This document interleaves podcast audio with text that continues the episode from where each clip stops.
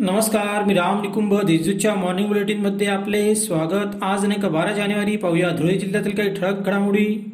राज्यात बर्ड फ्लूचा प्रादुर्भाव होत असल्याने जिल्हा प्रशासनाने केंद्र शासनाच्या निर्देशानुसार ॲक्शन प्लॅनप्रमाणे कार्यवाही सुरू केली आहे.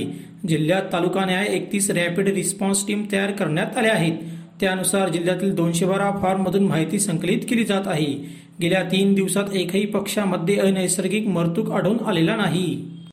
धुळे शहरातील मालेगाव रोडवरील लम्मादेवी मंदिरात दोन दिवस उत्सव साजरा करण्यात आला. सोमवारी सायंकाळी देवीची पालखी मिरवणूक काढण्यात आली. त्यात भाविक मोठ्या संख्येने सहभागी झाले होते.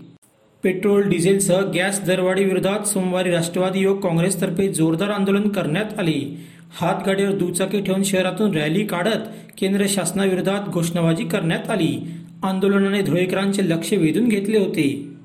वलवाडीसह महापालिका क्षेत्रातील दहा गावातील रस्ते व विजेच्या प्रश्नांना प्राधान्य देऊन ते सोडविण्यासाठी प्रयत्न केले जातील असे आश्वासन आमदार कुणाल पाटील यांनी दिले.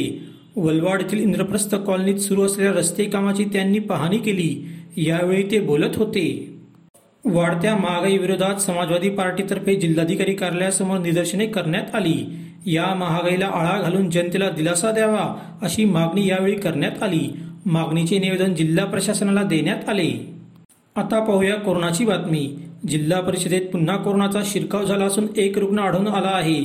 जिल्ह्यात गेल्या दिवसभरात नव्याने तेरा बाधित रुग्ण आढळून आले. एकूण रुग्णसंख्या चौदा हजार पाचशे शहाण्णव इतकी झाली आहे. त्यापैकी तब्बल चौदा हजार बेचाळीस रुग्ण कोरोनामुक्त झाले आहेत. अशा त्याच्या ठळक घडामोडी सोयीस्कर बातम्यांसाठी वाचत रहा दैनिक देशदूत. व ताज्या बातम्यांसाठी भेट that W W W dot Deshdoot dot com संकेतस्थळाला. धन्यवाद.